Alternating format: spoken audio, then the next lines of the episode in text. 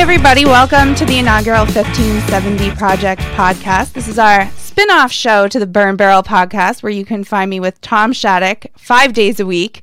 Um, I'm not going to take up that much of your time. We're going to be here once a week uh, breaking down things that I think are interesting. You may have noticed back on the Burn Barrel, Tom cuts me off and talks over me a lot. So this is my space where I can kind of uh, get to talk about things a little more in depth with people who are a little bit more considerate. Um, so today I have with me my sister Jane Nolen. Um, she is an attorney. She is also a big fan of Taylor Swift, um, who I've been fascinated by lately because she's doing something that's totally new in the music industry. And also here to help break this down for me is um, my friend that I've known for years and years, uh, Doug Palmieri, a program director at iHeart radio to let us know kind of the ins and outs of some of these kind of industry uh, machinations that we're seeing happen here with Taylor Swift. So you might be wondering why does Alice want about want to talk to us about Taylor Swift right now? Normally she's talking about politics and the second amendment and you know all these other boring things but today she wants to talk to us about this pop singer so um, I'll let my sister kind of break this down. She's been following Taylor Swift for like 15 years. And and why is it that Taylor Swift is in the news right now? What is she doing that's so unusual? Yeah, so Taylor Swift is in the process of re-recording um, all of her old hits, the ones kind of everybody knows. So our song "You Belong with Me," should have said no. Her kind of classic hits that made her famous. Um, and she initially recorded those uh, with the record label Big Machine Records, mm-hmm. um, with whom she had a kind of public falling out.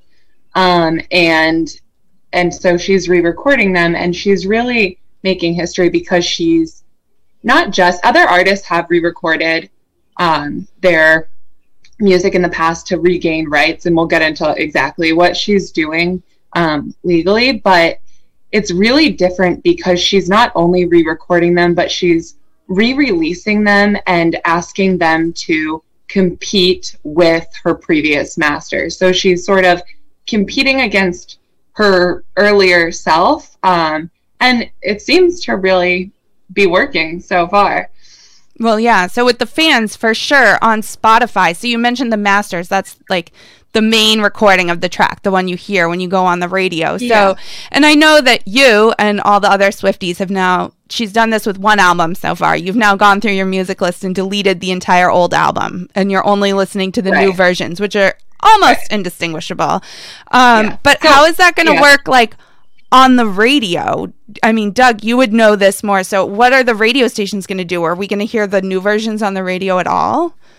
Yeah, you know, I think it's a it's a tricky question. You know, there's a lot of relationships in radio with artists, but also with labels, mm-hmm. and uh, you know, there's a lot of things that that go into that, and there's a lot of those relationships are pretty high up in these corporations, these these big radio right. companies.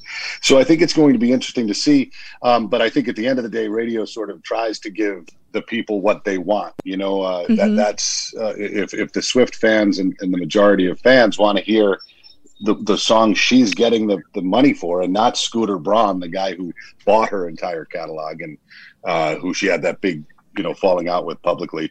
Uh, you know, I think radio will follow suit. At the end of the day, you're looking for more listeners, not fewer. And I don't think you're going to get the people who are anti Taylor, which are few and far between, to make mm-hmm. up that gap, you know?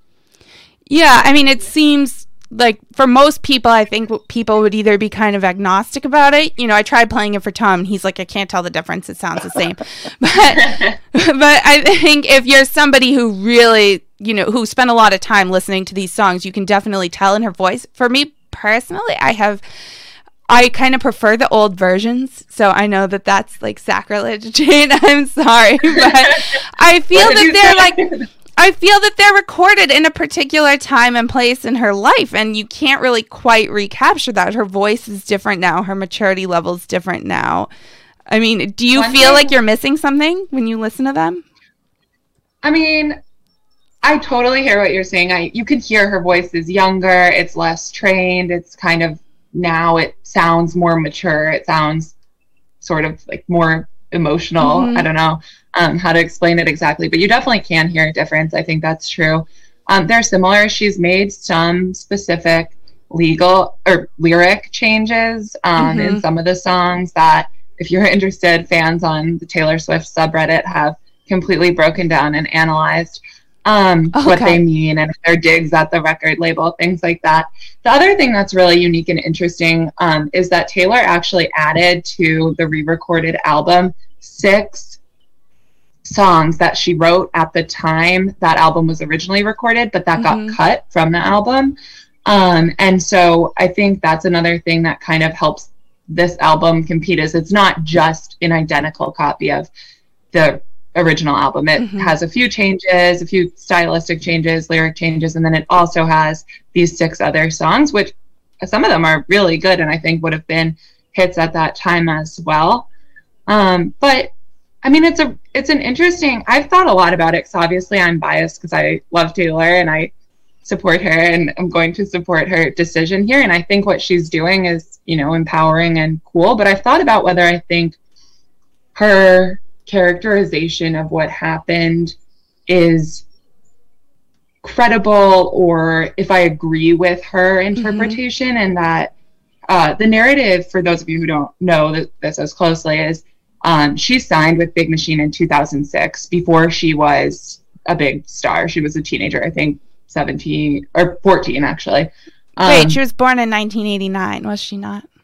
So that would make her right. 17. So Oh, I have a quote that says she was he believed in her as a 14 year old. So maybe he met her before she maybe. signed. But yeah. um but she originally had and she signed with um or was working with the CEO of Big Machine Records mm-hmm. at that time who was Scott Borchetta and they had a really good relationship. There's video of Taylor thanking him for her career and helping her and all this stuff. And the fallout really happened um years later when I think in 2018 he sold um, the masters, so those are initial recordings and the rights to them to Scooter Braun, with whom she does not get along. Um, and well, and this was all tied in with the Kanye stuff too, right?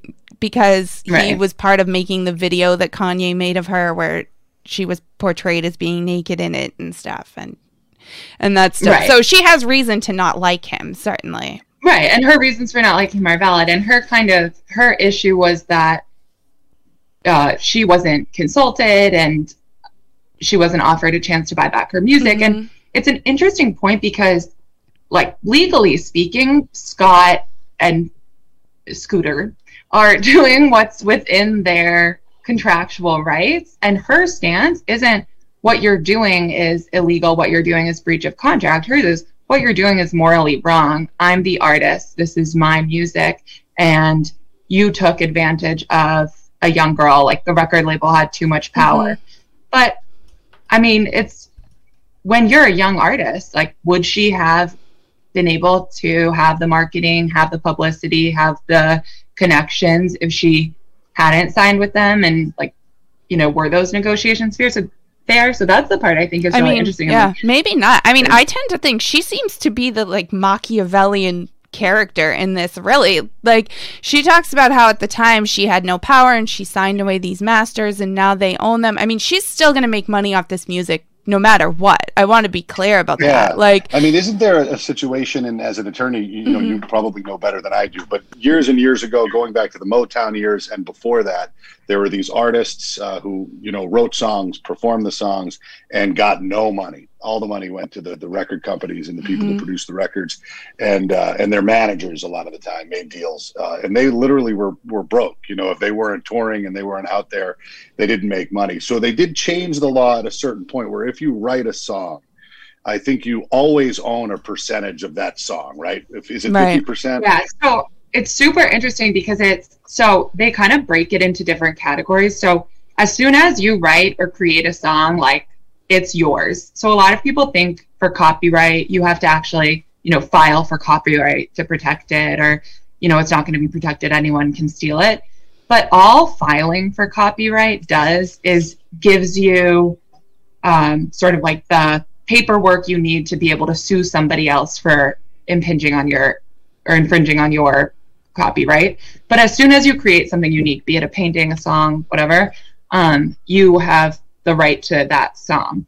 So So that's you, like to the to the music, to the melody and to the lyrics essentially. To right? the melody and to the lyrics. No matter exactly. who's singing so, it or recording it or whatever, you own right. it. And yeah, and that gets complicated when say it's like a rap song or trap song or something where the beat and the production becomes really involved mechanically um, in the song itself. And then sometimes the song ownership actually becomes like part the producer, part the singer. But ultimately, the singer still retains like a portion of that that copyright. And then what happens in contracts now in the music industry, from my understanding, I working criminal law, so it's not exactly my expertise, but I did uh, do some research and kind of parse through it. Um, but usually artists will record, and if they're signing with a big record label, the big record label um, gets or can get the right to the masters. They can put in restrictions that stop the artist from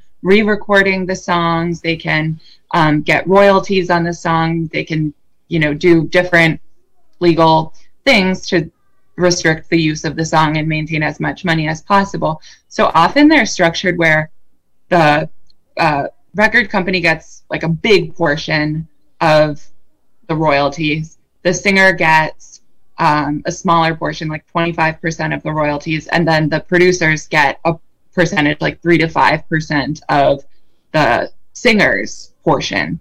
So it's really interesting because essentially like what the singer is paying for is the clout and is the publicity and and all of that when they're kind of signing mm-hmm. away the rights but i i will say i think singers with taylor kind of on the scene like olivia rodrigo i know spoke out and said like i made sure i had the rights to my masters after watching taylor swift go through this publicly. So i think that's kind of cool.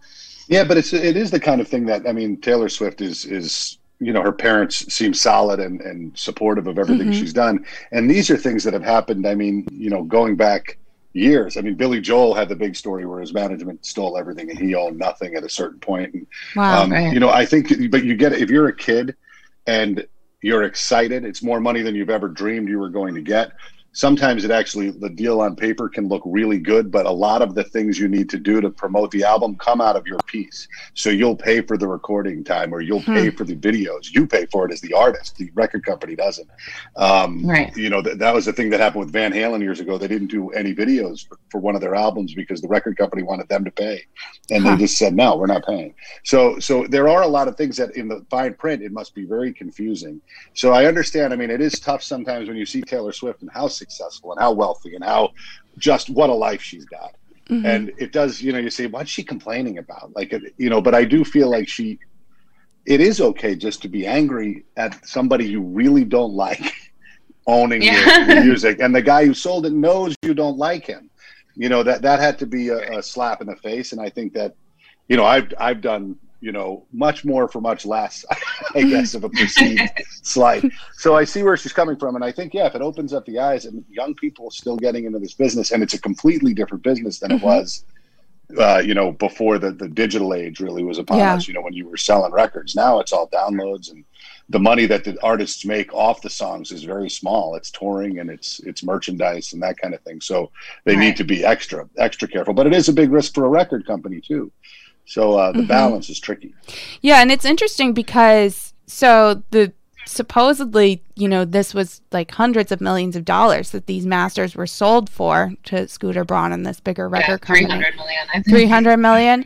So, I mean, they made this investment in these masters and she was barred for a while from re-recording. So hopefully they made enough money to make it worthwhile because now, I mean, all the if all the Spotify downloads switch to the new versions, and you know, if radio stations start to switch over, and this isn't just, um, you know, she did it with one album so far. It's six albums that they own, and that she's planning to do this with all of them. Is already working on it. So that's a big financial. Right. And hit. she has.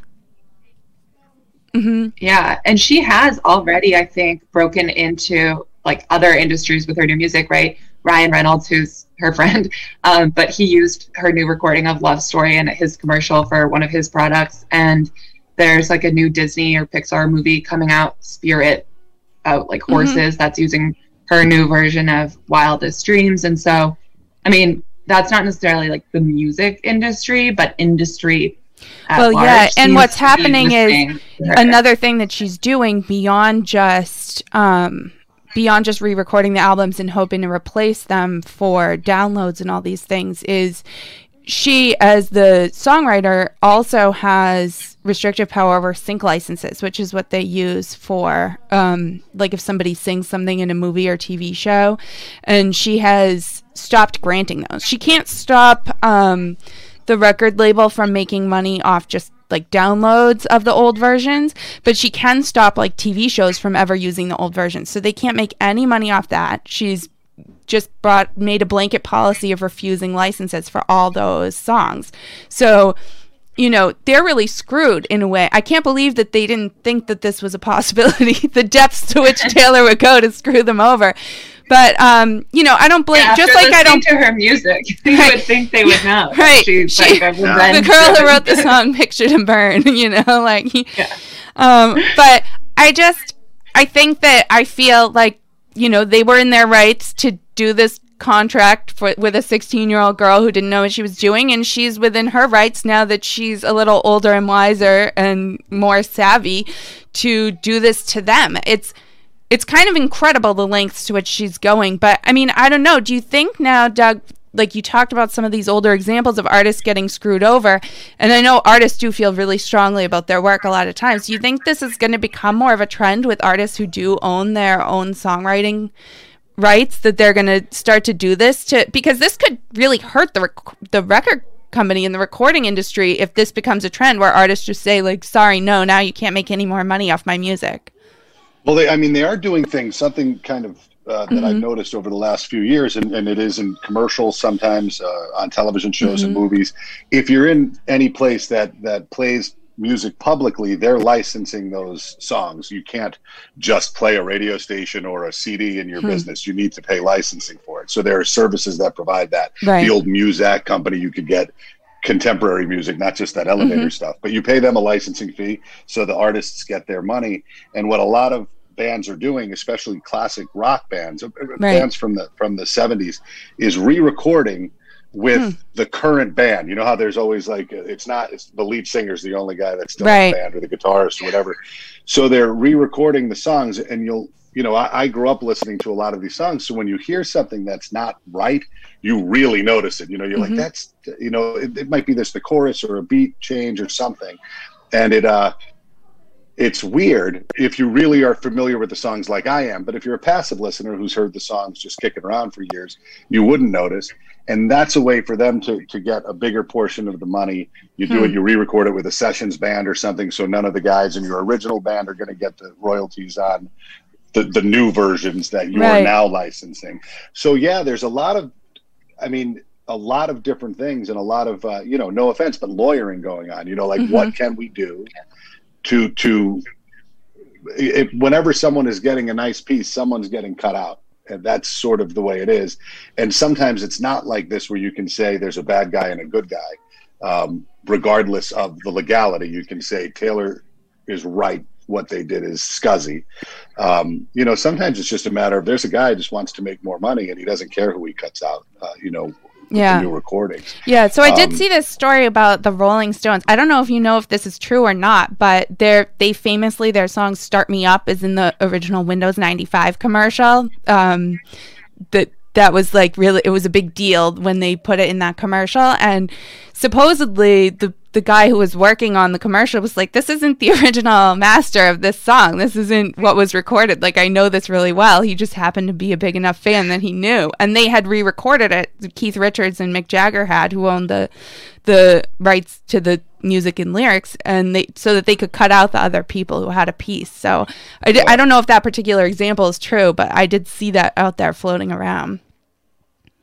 Yeah, because really the big money goes to the two. You know, if it's if it's Mick Jagger and mm-hmm. Keith Richards are the they wrote it and that's all theirs, and then they pay the bands off in a percentage. But if the band is not on the recording, the, the rest of the guys don't get anything. You know, Keith mm-hmm. and Mick will always get a piece because they are the creators of it. Right. Um, and, and I, I, know it, it's happened. I think the story uh, we talked about the the the Start Me Up thing, and someone had talked about that happening with another classic rock band where they got the version they were going to use for this big commercial, and they were like, "This isn't the original." you know, it was just off just enough. You know that mm-hmm. because you think about when things were recorded in the '70s on analog equipment. Uh, in these old, you know, 24 yeah. track or 48 track studios, and the producers back then were doing things really, you know, w- without a, a, a, computer. Like it was right. the sound of the room or where you placed a microphone or whatever it was.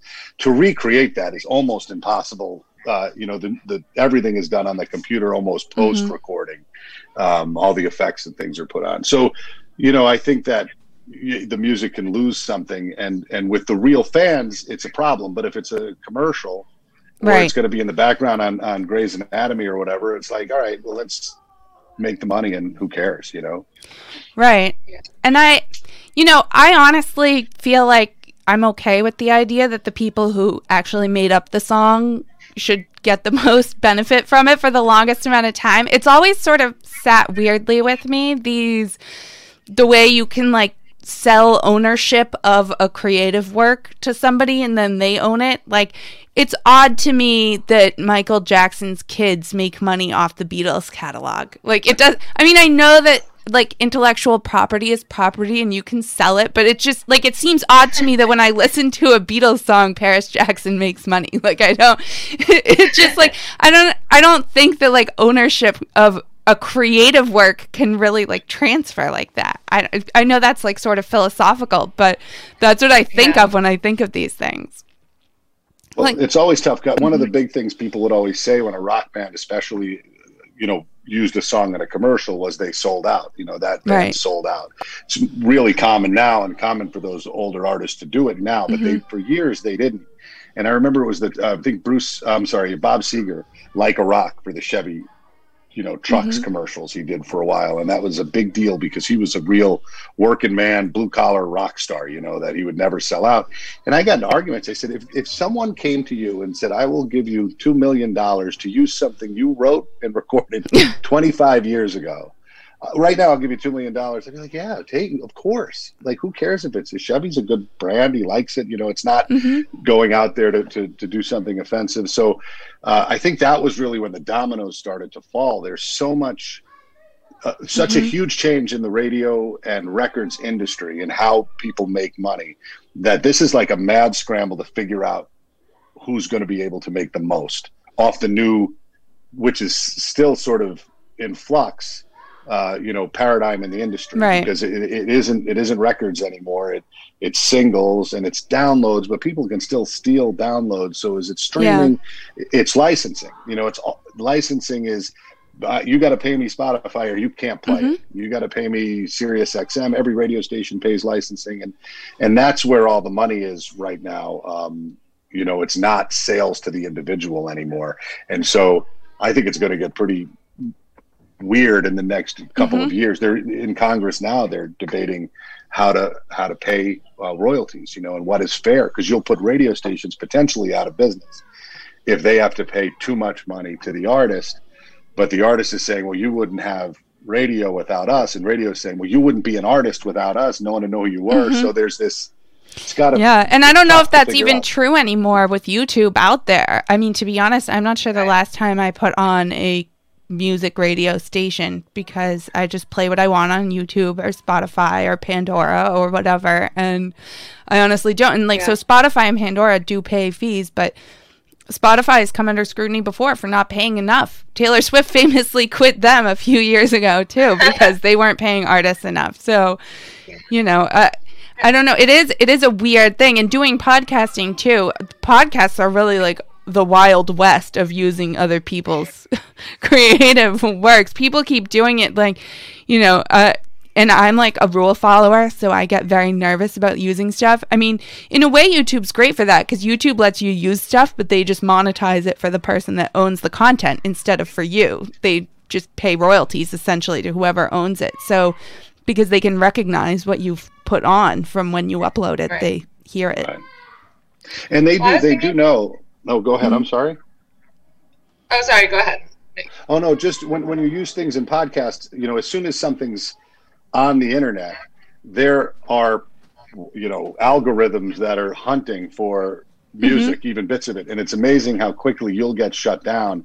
Uh, you know, on the big platforms. Oh yeah, like really Spotify like and stuff, Anchor. A lot well, of them will yeah. automatically grab content right off and like shut down accounts for it. I've had it happen on, on Facebook where we were mm-hmm. doing a Facebook live for the radio station, and there was a song playing just in the room because we were on the air while we were mm-hmm. doing it, and they blocked it because that song was coming through, and you know we weren't licensed to use it. Obviously, it was a, you know, so even though the mm-hmm. radio station's paying the licensing, that's just for the signal that you're, you know, licensed to air it right. on, uh, and it's made the internet stuff tough because podcasts are so big. And you're right, even if you want to take a show you did on the radio and make it a podcast, you have to scrub all the copyrighted mu- uh, music off it. Uh, mm-hmm. It's weird, and and hopefully it gets easier at some point. You know, right? I mean, I think that's one reason the YouTube thing is so good because they have made it really easy. You know, they they don't usually take it down. Facebook will just take stuff right down. Um, Tom always gets his videos muted because he's always taking videos like in the car and there's music playing, and his videos always end up muted by Facebook.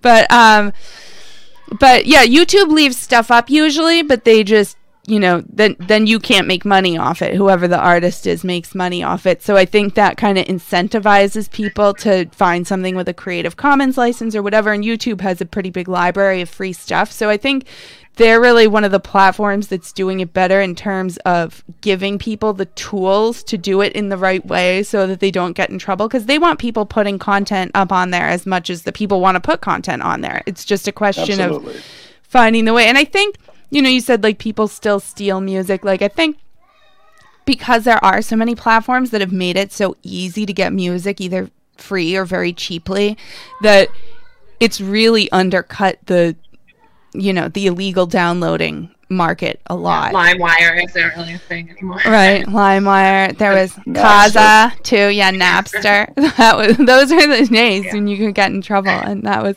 that yeah. was a big deal. I mean, and you know, people would track that too. There were kids when I was in college who would get in trouble because they would, um, like somebody downloaded the university didn't offer HBO on campus, like you couldn't get it. So somebody downloaded, like what was it? It was the finale of, um, oh, what's the show where they're like in Hollywood that was really popular around like 2005? Entourage. Entourage. Somebody had to yeah. download the Entourage finale and got in huge trouble because they traced the university's IP, and the university doesn't want to be on the hook for all that money. Like they could come after the student all day, and nothing's going the student doesn't have the money to pay HBO, but they could come after yeah. the university and do it. So. I had an intern who downloaded one of the Spider-Man movies. Oh, and, oh wow! Um, I, I they called me and they said, "What the?" I went in. I'm like, "You can't, you can't download illegal movies to your work computer." But they had they all of this is you know gated by someone. I'm like, "Stop doing that." You know, I said, "I'm not going to say it was you, but I know it was you. Don't do it again." Yeah, so. not here. do that on your own time, please. Yes, do it at home.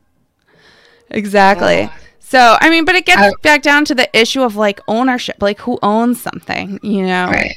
And yeah, and I was going to say too, just thinking about YouTube and all the other platforms mm-hmm. for music, it kind of, we were talking earlier about like the negotiations and what the record label brings to the table and what the artist brings and, you know, that like cloud and public publicity. Mm-hmm. And now with the internet, like that's not as valuable because there's ways to kind of publicize yourself and get yourself heard in a way that when it was just playing on the radio, like you needed a record company to have those connections and have those um, just like channels mm-hmm. for you to get your music out there. But now, I mean, there are people who've gone viral with songs and have fans completely on their own. I mean, it's still valuable, but I feel like that value is significantly yeah. diminished. Do you see people yeah. now go who end up breaking through into the mainstream and on radio who never were signed to a record company?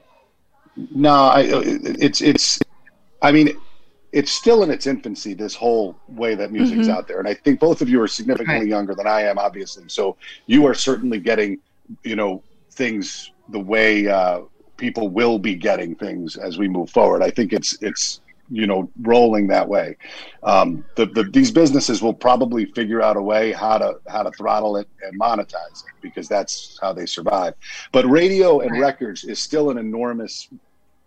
I mean, the, the, the amount of people you get and, and the number of people that really become successful virally is is almost non-existent compared to the bands that make it with record company support.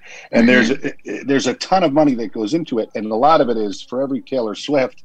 There's 500 artists that were supposed to be big that these record companies threw a lot of money into that just stiffed and nobody cared about. You know, you you need the most exposure you can get at the perfect time for you to get that exposure. Hmm. And I think right. that's where the record companies and the radio stations and the, you know, I mean, now it's it's Sirius and XM and, and all the different even uh, you know channels on YouTube and um, things like that where it's that giant push that you need and it's got to be at the perfect time and there's a lot of thought and, and, knowledge that goes into that. Like, what is going to break the next Taylor Swift? It isn't a YouTube video that goes viral over the course of a year to get, you know, right. I mean, you get things. Olivia Rodrigo is a great example. She is uh, that that driver's license was sort of a quirky song that became popular, but she's going to be a monster because she got signed. Uh, mm, and and right. the label. I mean, even Bieber was a YouTube star too, right? Originally. Yeah, he was playing drums in Canada. Yeah, people knew who he was. He was like you know a cat playing the piano. But, but when they got him, and and they they turned him into what he was. What is just and, mm-hmm. and there's a there's a talent and a and a, and a, a science behind that that these people right. really know very well. And and it is hard with just you know hoping people find you. Uh, the number of people that if I if iHeartRadio says Taylor Swift's got a new single out and they're going to put it on uh, 75 radio stations tomorrow. They're going to put put it on all of their web assets. And it's all in one day. This new thing is coming. You can't miss it. You build that sort of intensity that it would be hard to do just if you and I were really talented and had a YouTube channel and we wanted, you know, to keep it uh, small and, and build it ourselves and not have interference. Everybody right. eventually needs that interference. Billie Eilish and her brother were recording in her bedroom, and that's great. A lot of people saw it and liked it, and that's great for the record company because they say, "Well, we know they have it already, you know, market tested." People. Yeah, two million people love right. it, but we can get seventy-five million people worldwide to love it right. because we have that that. So I think that yeah. they have to exist together if you want the big successes, but there's there's you know what happens is you you go into a room with you, you've been recording music with your brother that you love, and then the record company takes you in and they bring a producer in that tells you to change everything you're doing and then you know they they can be destructive too it's happened you know but i do think that for a while without radio and records it, it would be difficult for the for the superstar to emerge the way they do now yeah. i mean even with with american idol you think of all the press these kids get hmm. and if you know even if they win you don't know who half of them are anymore right. Year yeah, I can think yeah. of like three. I know who they are. and there's been how many seasons? Like twenty something. And Clay Aiken is one of them. yeah. Let's face it, that wasn't right. a win for anybody. So, yeah, I don't know. I, I, think that it's going to change, but you know, people figure out how to capitalize on new technology, and mm-hmm. and the same old thing tends to happen. I think we want it to be very democratic, right? That that everyone has a chance, and the internet helps that. We all have a voice, and that's great but it's not really true. You know, the the big pocket, right. the deep pockets have a much louder voice. Yeah, that's interesting. It makes me think of the whole K-pop industry. How much do you know about that? it's like just learning. They're like churning out these pop superstars. It's, I mean, they, so Korea is one of these countries where they assign you like what field you're going to go into when you're like high school age. You know, like they do the mm-hmm. test and they're like, okay, you're going to be a plumber. Like you go to plumbing school. You're going to be a physicist, you go to physics school. And like one of the things that they put people into is, you know, being in a boy band or a girl band, girl group or whatever. Wow. So, and they're all like completely like Spice Girls manufactured like tryouts. They put them in, but they train like all day. They're yeah. there like until 6 p.m. at night, these teenagers, and they train them like the dance moves, the outfits, every, they're like completely from high school age like turned into these bands and they're enormously enormously successful so when you say like people know what they're doing and like know how to hit it and turn people into stars like there i mean there are definitely people out there and they're always going to be doing it and they're going to be competing with the people who are just like recording things in their basement for fun so yeah the money makes it tough and bts is one of those k-pop bands i didn't mm-hmm. know uh, but i had a record uh, label representative come in and play the new song for me. It's a good song, moves, and it's cool. And she said, yeah. "Listen, take a picture with the the platinum record from their last thing and post it on social media. And here are the hashtags you should use. Because I'm 50, I don't know. I'm like hashtag what I, you know. So, but it it was immediate, and it, because it's like BTS Army or something, right? You know. So as soon as they anything, it's like the Swifties. If something comes up about Taylor Swift on any, you know, taggable social media, everyone knows it and they like it. If it's good and if it's not you're in trouble you know the, the, they're right. coming after you. So it is amazing what the because i'm like who the heck is it what korean pop band how is this so popular? But it's international and it's crazy. it's huge. Yeah. It's really crazy. yeah. That's go ahead. That's funny. I know that scooter braun like one of the first things um, when he was selling he sold her masters again too. I think it's a big hedge fund. But when he was doing that, she went to try and negotiate with him. And before any negotiations about price or anything like mm-hmm. that, he wanted her to sign, according to her, a ironclad NDA that said she could only say positive things about him because I think he was tired of Swifties like harassing him on social media. I would not want to be, yeah, publicly spoken negatively of by Taylor. I, think, I mean, Taylor is one of those. I mean, I think that people in that industry might think it's us, you know, because you see what happened mm-hmm. to Whitney Houston and big artists from the 80s and 90s that got as big as you could get, but the record company still controlled everything. Right. And I think that these guys still think that's how it's going to work. And Taylor Swift, that's not Taylor Swift. I mean, Taylor Swift is a phenomenon. Right and I think that that that she's you know the fact that an artist was too big to go against when artists like the Rolling Stones and Van Halen and I mean big rock bands they, they got pushed around by their record labels right. all the time you know and, and Taylor Swift said it's not going to happen because you made me the biggest star yeah. on the planet really you know yeah and I think that's right. kind of nice to see yeah. and that's super evident too in I mean, part of this whole thing was one thing that came up in her contract. She wasn't allowed to re-record her songs till November 2020, and at the um, AMAs, she wanted to play her old music, and then she came out publicly and said, "I really want to perform, but I'm not going to be able to because Scott Borchetta and Scooter Braun aren't letting me, um, and they're claiming that in, because it was a live stream, it could plausibly be re-recording and in violation of the contract."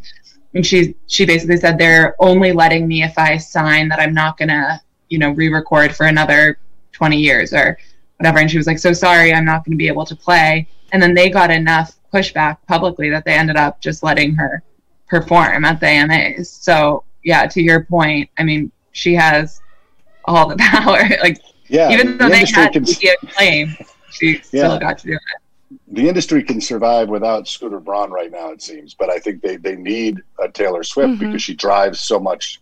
Like she's a tastemaker as well. It's not just her music because the last couple of albums have been pretty mediocre. But but she's going to get all of the songs played. No offense, I know that you're a big fan, but but comparatively, you know, um, and and I think that uh, you know she just is she's a household name in a way that that not many people are mm-hmm. and i think everyone knows her it doesn't matter if you're 65 or 16 and she has a great brand in terms of you know she can misstep a lot more than your average person because she is she just seems so good as a person right. you know she's right. done enough of that positive sort of branding over her career and i and i think it's genuine i don't think it, it was done um, you know, cynically at all. But but I, I think that yeah, she's she's a tough one to to mess with, even if you're right. Right, legally, right. it's just not worth the fight. You know, you look terrible. Well, yeah, I think they're finding that out now financially that it was not worth selling the masters away from her because it's they're going to take like a, a big hit on this. Um, but yeah, and I think part of it too with her especially is her very sort of public heartbreaks and love life and the way that her music she's been really open about the fact that like this song was about my breakup with this other famous person that you all know about yeah. she's been like super vulnerable and open about these things and really like let people into her world and her life in a way and since she started singing. I mean she was singing about you know the high school boyfriend in a way that was you know coming from her. This wasn't a cape, and you know, obviously she had a record company behind her, but she was writing things that I think you're the one who told me our song was written for her high school talent show. So yeah, she's writing I'm not this sure song. That's like an urban legend, but I think I think that's true. You believe I've it? Never actually googled it, but I've heard I've heard that. Yeah, that she's writing about these things, you know, because she wants to write about them, and she's saying what she's feeling about it and what she's going through, and it was it was something that I think they can't quite capture on their own without a Taylor Swift to be that person who's who's the emotional center of that and that with social media and YouTube and everything fans have gotten to know her and feel that they're a part of her life in a way that you know like I don't know that people have been able to have that kind of access to the inner lives of musicians before. Yeah, and she was not a manufactured star in that way. You know, her brand may have been by the record label and by mm-hmm. some management, you know, the country stuff early on. But she yeah. does. She she she creates her own music. Um, a lot of artists are sort of hamstrung. They have great voices, but they don't have the creativity. It isn't theirs. Uh, mm-hmm. I think mm-hmm. that that also made her stand out in a way because it's like, like you said, she. This is her. Mm-hmm. Uh, uh, in the song, it's her feelings, it's her emotion, it's her words, and that that makes her someone that's much easier to root for when you've seen so much garbage right. come out of these labels uh, that that was sort of insincere. Her mm-hmm. sincerity, I think, made her yeah. fantastic. Yeah, I think I think of there was some Miley Cyrus interview at one point where she was talking about the song like "Party in the USA," and somebody asked her like, "Oh, what's the Jay Z song that comes on?" And she said, "To be honest with you, there is no Jay Z song. I didn't write this. This is not my." She goes, "This." I think she said, "This isn't even really my style of music. I love that everybody loves it, but it's not really like I'm not that yeah, into I'm it." Hannah Montana. That's what that was, right? That so, was yeah. Uh, but yeah, I mean, so so I think there's really something to that that she's like been behind her own brand in a way not a lot of artists are and that you can't quite recapture when you have the manufactured brands but obviously the record companies would prefer to have a piece of that if they can um, you know and and I think that it's certainly I don't know that Taylor Swift would be who she was now without a record company and Big Machine and all right. those things. I don't know, Jane, how much do you think that plays into like what she became? I mean, I think a big part, I, I and even just from her words, I rem, she's said multiple times. I mean, when she was receiving awards and stuff, very heartfelt things about, um, especially Scott Borchetta and Big Machine, and saying like, "You believed in me, like you gave me the ability." Like they let her be true to herself in a lot of ways. They supported her, and I think it. I think until Scott Borchetta sold it to Scooter, sold all of her masters and everything to Scooter Braun. I think she really felt grateful to them, or at least that's my understanding. And I, I mean, I think there's a reason she was thanking them, right? Like they did help her and shape yeah. her, but I think it, it's a symbiotic relationship. I think, right? She, she wouldn't have mm-hmm. maybe got as far, but I don't think yeah, to your point, Alf, they could have manufactured Taylor Swift. She's definitely I, one of a kind. I think too. I mean, the, the thing that's hard with, with the whole sale and her relationship with with Big Machine is mm-hmm. you think about like who can hurt you the most is the person that you're the closest to, the person you love the most, the person who you trust the most. Mm-hmm, so right. what he what they did with Scooter was probably far more painful than if she had just sort of a a business relationship with a label that you know this is business. This is how they're going to operate. I don't have, you know, I'm angry, but I'm not hurt. I think yeah. when you hurt someone, it, it's it's a completely different story, and that's that's how she responded, which was with strength. She didn't, you know, play the the victim, but um, I mean, not timidly. I guess she did play the victim to some extent, but it was aggressively. And uh, like, I'm not going to take this, but I think it was. I mean, it, she was probably incredibly hurt by that because I think she did feel really good about her relationship with Big Machine. Hmm.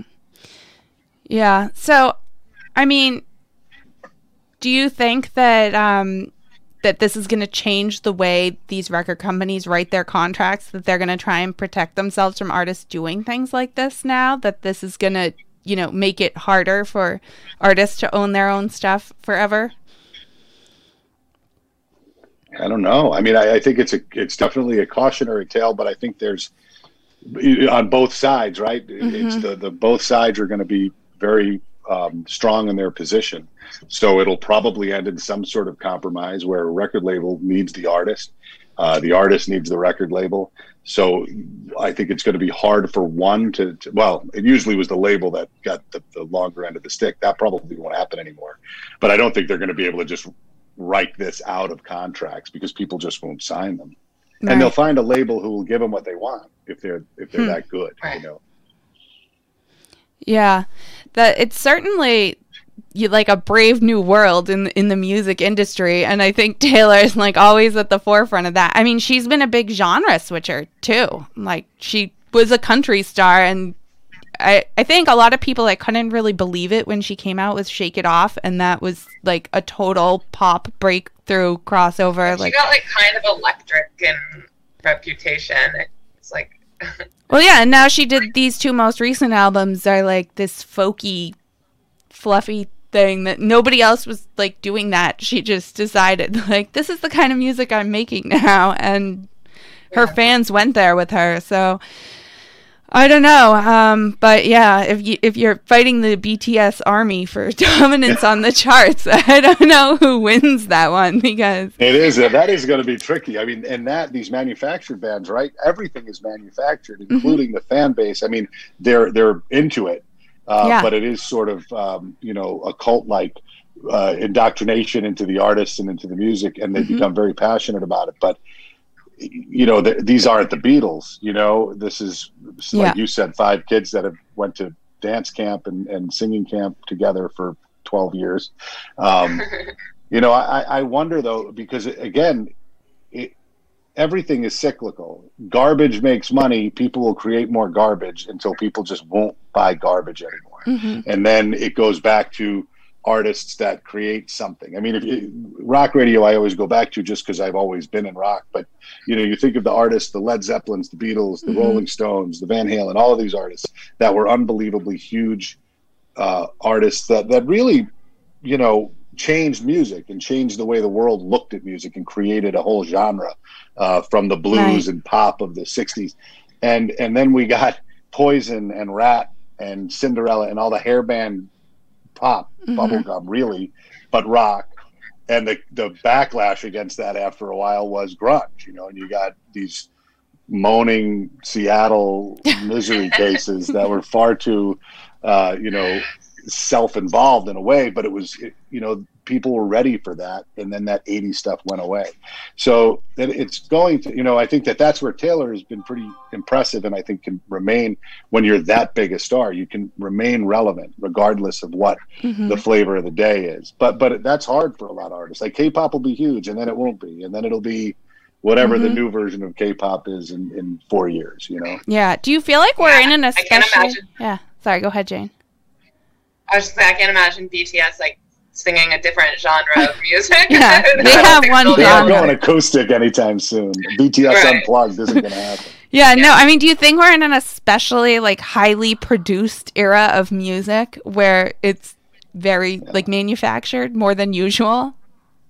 Yeah, I think I think for me, one of the things you know, every generation says this isn't music. Frank Sinatra was music, or this isn't music. Mm-hmm. You know, Mozart was music, and you know, then my parents were saying that you know that that heavy metal, it, it was the Beatles and you know Bob Dylan, and I really felt like I got to a certain age, and I'm saying this isn't music. You know, what, what I grew up on was music, but I finally feel like I might be right. Like they ran out of new things to do. I don't know what the next thing is going to be because everything is just recycled old, right? Even even the K-pop type stuff is just a spin on the Backstreet Boys or New Kids on the Block or or whatever, mm-hmm. you know, uh, Frankie Valli. I mean, it's it's a manufactured group of cute kids that go out there and women are attracted to, but it's not anything different. It's not anything new. And and you know, I think we've gotten everything we can get out of traditional instruments. We went electric with uh, you know guitars and basses, and you know that was a new sound.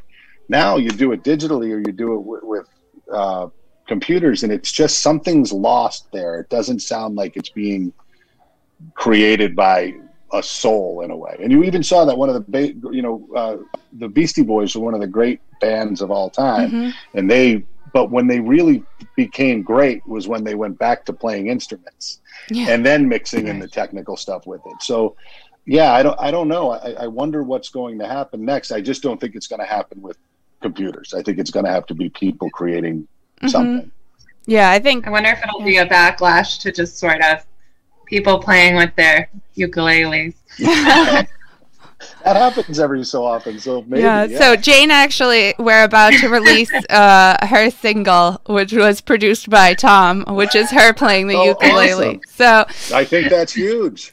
Um, yeah. So she's um, experimenting in in independent artistry. But so does so Tom, we'll see what Tom happens. Sing on the track. Is Tom does not sing on the track. No. Okay. But Alice plays a little violin. I do play a little violin on the track. nice. I will put that on my uh, webpage for sure. Yeah, so you can uh, find her. Her YouTube channel is going to be Jane Nolen. Actually, by the time this episode's actually up, the YouTube channel will probably be there, and you can see her single "Florida Sun" on there. Um, so she's Jane Nolen on YouTube. Um, and he is Doug Palmieri, again, of iHeartRadio. And uh, I'm Alice Shattuck, and this is my new podcast, The 1570 Project. Clouds rolled in and I said, Must have brought the rain from Boston. But you looked at me and I felt the sun